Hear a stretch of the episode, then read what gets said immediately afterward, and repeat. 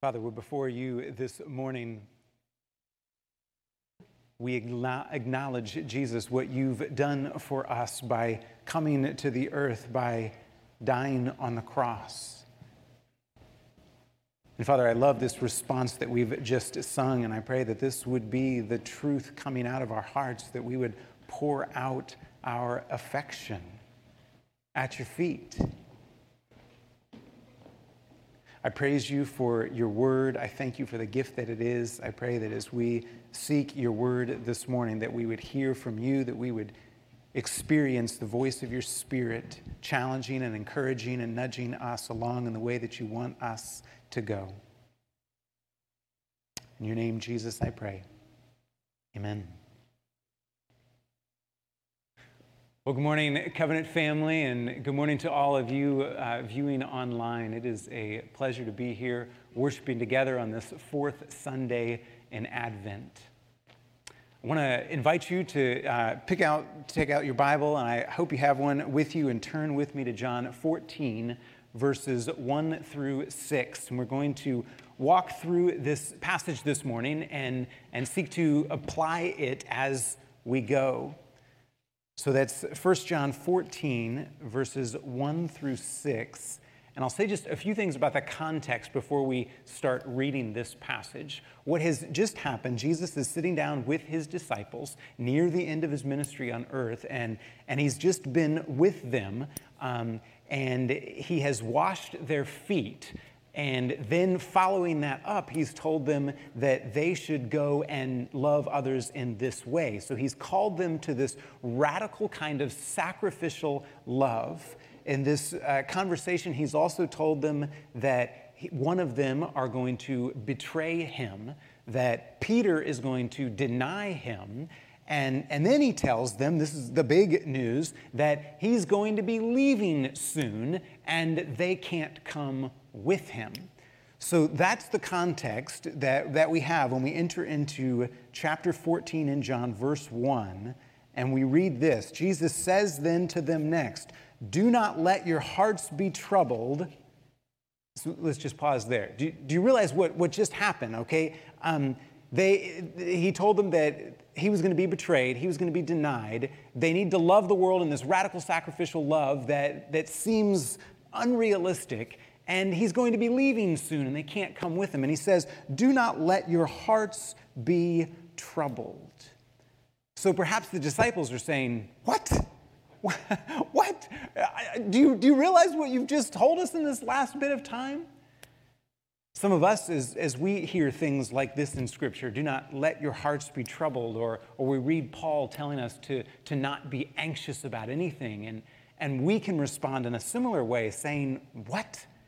Do you, I mean, God, do you realize who is being put in, in important government positions right now? Do you realize that, that, um, that religious freedom could be going away soon? God, do you realize we're in the midst of a global pandemic? Do you know that people are sick and dying? Do you know that businesses are going bankrupt? Schools and churches are struggling to meet? I mean, not to mention that we live in a fallen world and people are hurt and hungry and alone.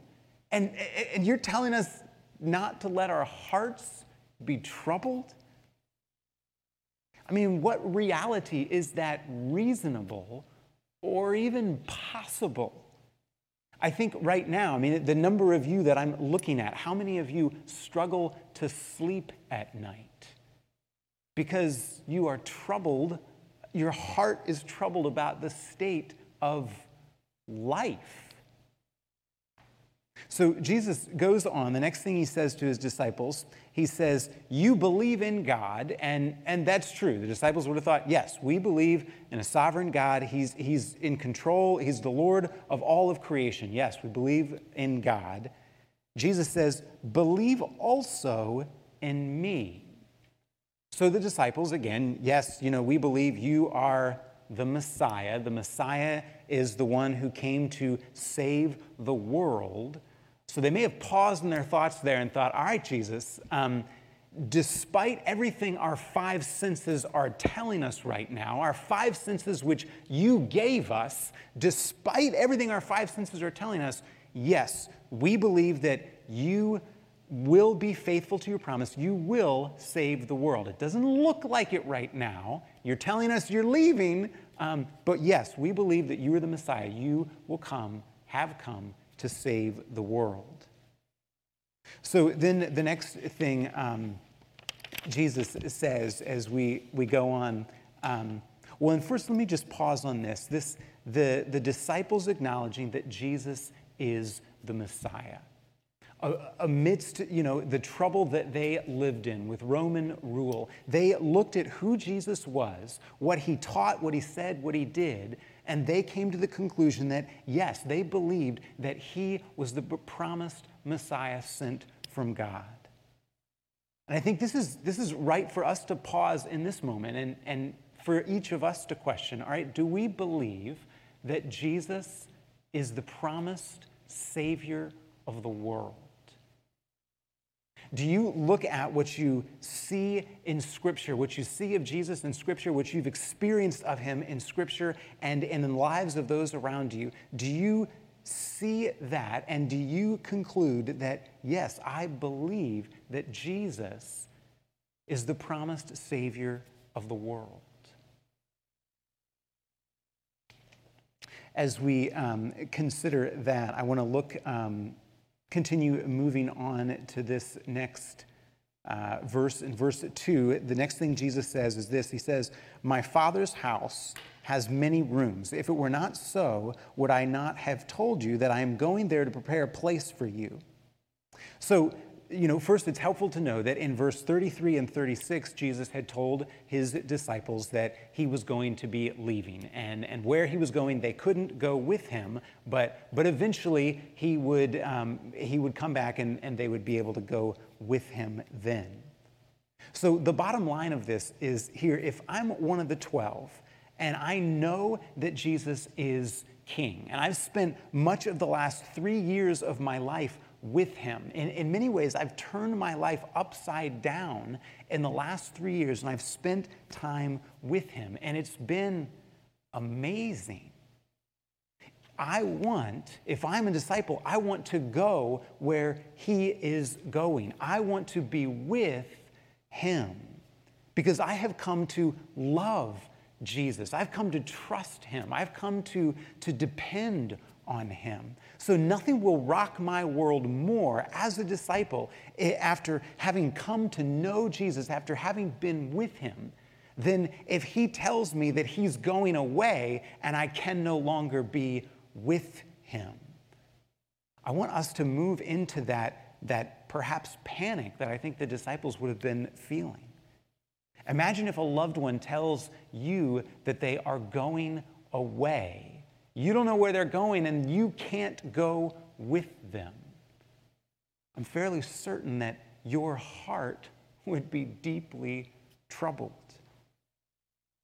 Jesus continues in verse 3 and he says, And if I go and prepare a place for you, I will come back and take you to be with me, that you may also be where I am. So at this point, I think the disciples are thinking, Whew, Okay, so, so I, don't, I don't get it. I don't know why he's leaving, but, but he is coming back and we will again be with him. I love to picture, uh, picture this deep affection that the disciples had for Jesus after spending much of three years, day in and day out, with him. Experiencing, you know, Jesus in this um, perfect kindness and perfect uh, compassion, perfect understanding. Can you imagine what it would be like to be with someone like that?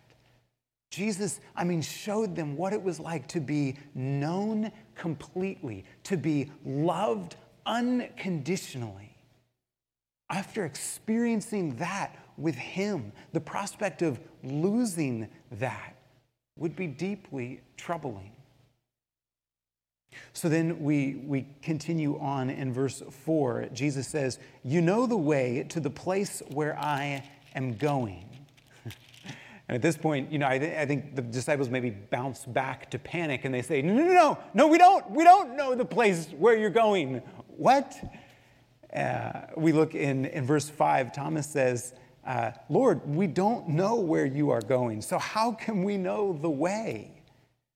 And Jesus answers, I am the way, the truth, and the life. No one comes to the Father except through me. So we think about that, we know now on this side of the cross and the resurrection that we know that the place he was going was into peace with the Heavenly Father, and the way to get there is through faith in the Son of God. So, through faith in the Son of God, I can have peace with the living God. If you've not made the decision before to put your faith in the Son of God, then I encourage you to respond to this passage today by doing so. If you look at what you read in Scripture and what you experience of God's followers, if you look at that and you see that that Jesus, I believe he was the one who came to save the world. And through what he did on the cross, that he offers a way for me to have peace with God. If you place your life of faith in Jesus, that is the way to enter into peace with God. So, faith in the Son of God involves an intellectual assent to the claims of Scripture and also a heart posture, which is, which is a love, a response of love, which is obedience, or obedience, which is love. If you love Jesus, then you too, like the disciples, will follow him. You will long to be with him. Not because of what he'll do for you or give to you, but because of who he is. He is love. He is everything that, that I am made to, to desire and long for. He is everything that, that all of us are made to long for and desire. Think of his compassion and his grace and his kindness that he pours out on us. His character is beautiful beyond words of explanation, such that, that the angels in heaven are proclaiming his praise and his glory day and night forever and ever. We should long for Him. We should long to be with Him. So the question is do you long to be with Him?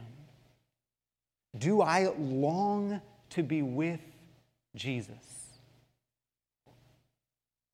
I think of uh, recently, I went to Lowe's and I found an item at Lowe's that was on a clearance price, and it was something I'd been looking for for a while. And the only catch was that there were only so many of these items at a Lowe's store, and I needed a number of these items. And they told me, well, you can go to other Lowe's stores and pick up the other ones on clearance. So, so I set out on a mission to visit as many Lowe's stores as I could to pick up this item. Um, so soon, you know, so there's not many Lowe's stores in Lafayette. Well, it just so happened that uh, I was in Indianapolis with uh, Josiah. And we had an appointment in Indy. And after, my, after that appointment, I, I thought, you know what? I think I just need to hit maybe four different Lowe's around the Indy area. And, and I hope Josiah's all right as I take him with me and we, you know, I drag him in and out of these different Lowe's stores looking for this certain item. So we did that. And, and I mean, we did it for a long time. We hit four, maybe five different Lowe's in Indianapolis. And, and at some point, I'm feeling pretty bad because I think, you know, this has got to be miserable for poor Josiah. And Josiah looks up at me and, and he's having a great time. And why is he having a great time? Because he's just enjoying conversation. We're talking about this and that as we drive in and out of different Lowe's, and, and he's just enjoying being with me.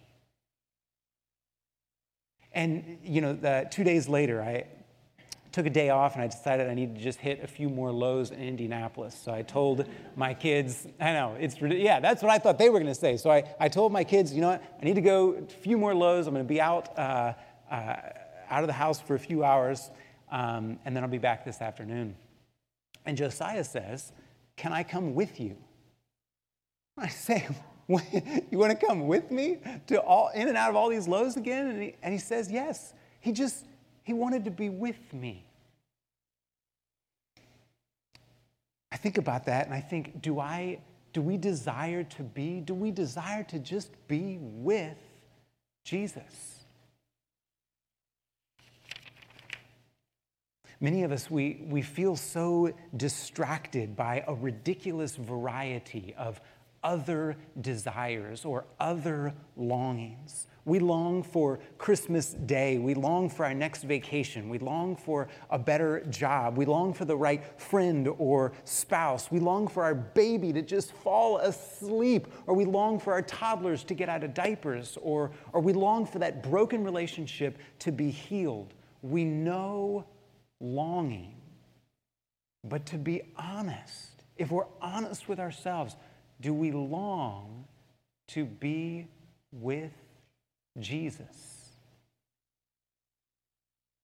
I'm not trying to make you feel guilty right now, but I'm trying to inspire you to a deeper place of affection and longing for Jesus. Jesus has told his disciples that he's going away to prepare a place for them.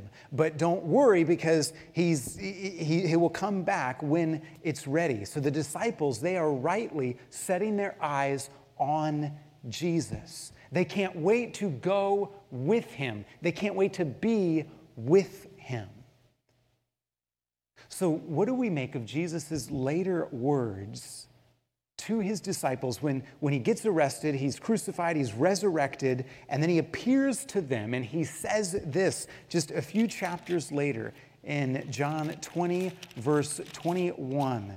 Jesus says this, he appears to them and he says, Peace be with you. After he said this, um, oh, I'm jumping. Peace be with you. As the Father has sent me, I am now sending you. And can you picture the disciples? They're thinking, no, we've just gone through this excruciating pain for the last few days as you've gone away. You now appear to us. You told us that you were going to go away and come back and bring us with you, but you come back and now you're sending us away. Well, for the next, um, the next bit of time that Jesus spent with his disciples, he describes to them the way that he intends to send them to make disciples of all nations. And the disciples come to realize that, that their home is with Jesus, who, who is going away. Their home is there. But, but the work that God has for them is here.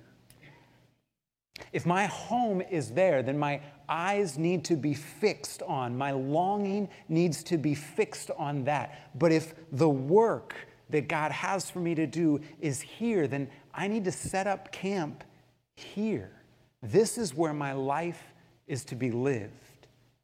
Hebrews 11 16 calls us foreigners and strangers in this world.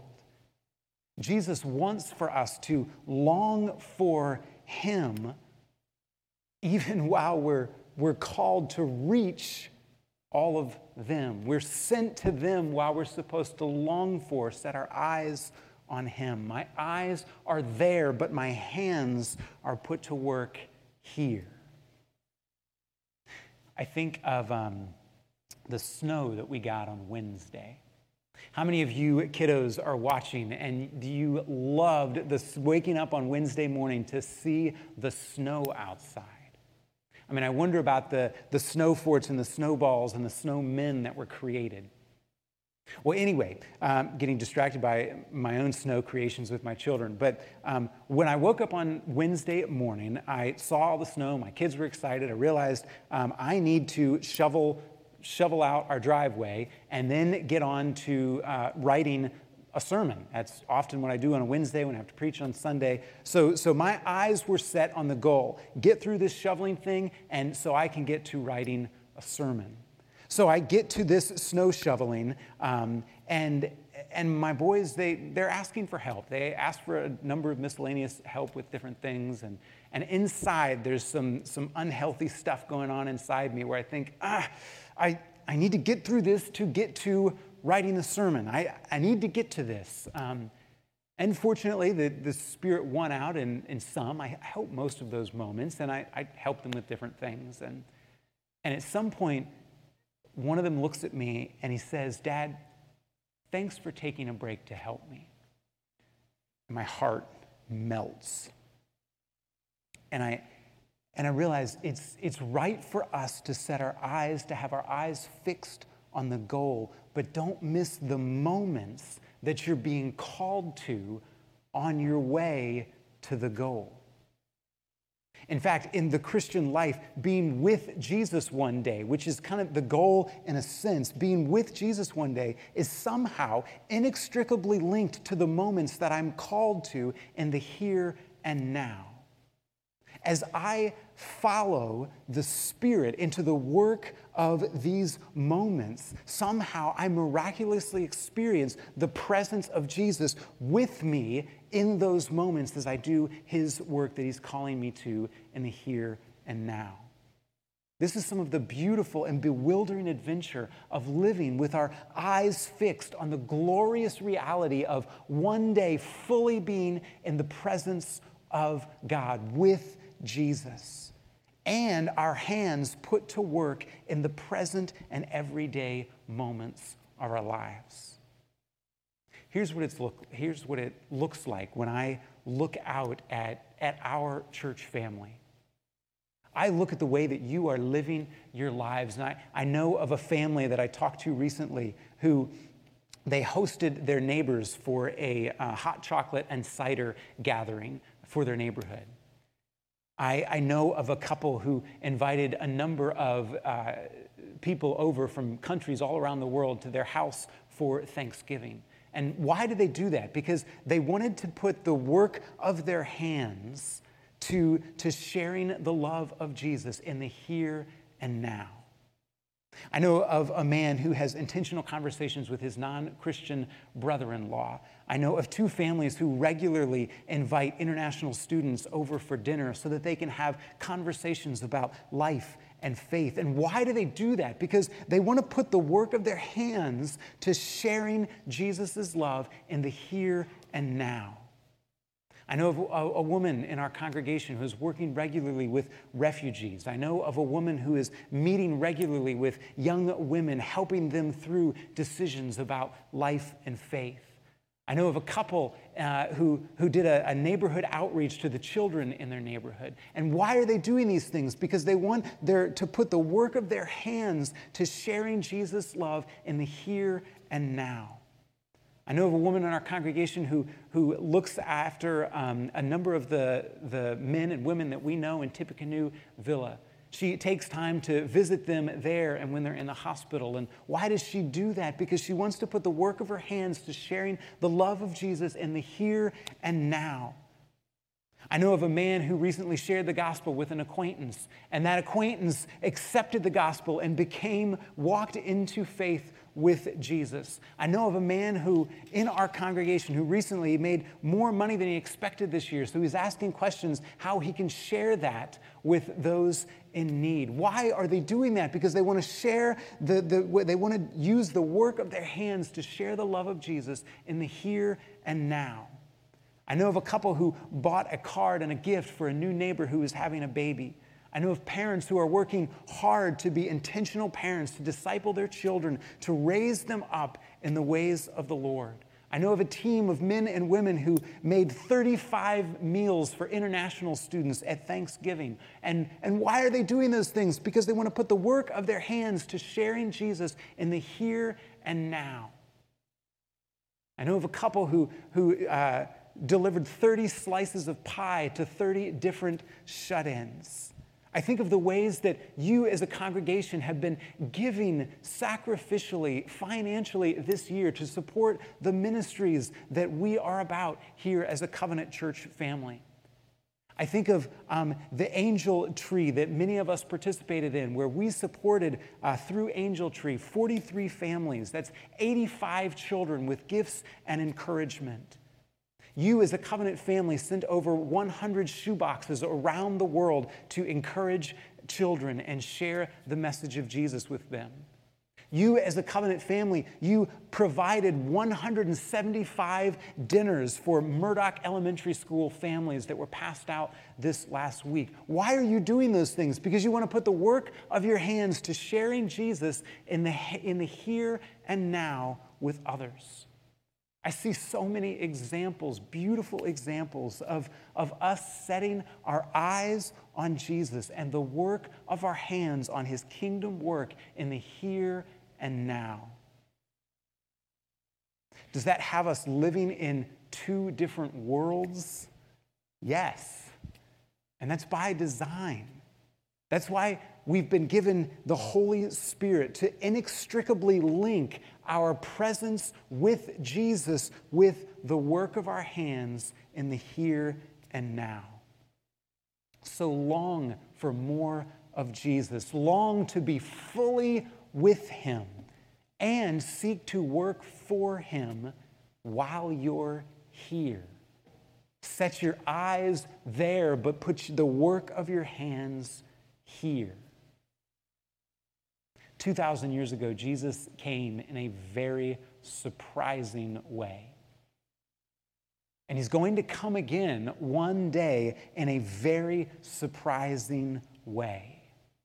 Long to be with him and work hard for him while you're here, while we're waiting for him whom we long for. I want to close this morning by encouraging you just to spend a moment, a minute or two in reflection. I want to put up two questions for you to be thinking about.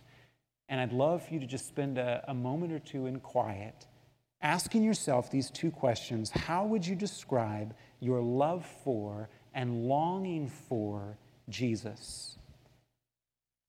And then, secondly, to be thinking about and talking to the Lord about what is some of the kingdom work to which God has called you here on earth this week.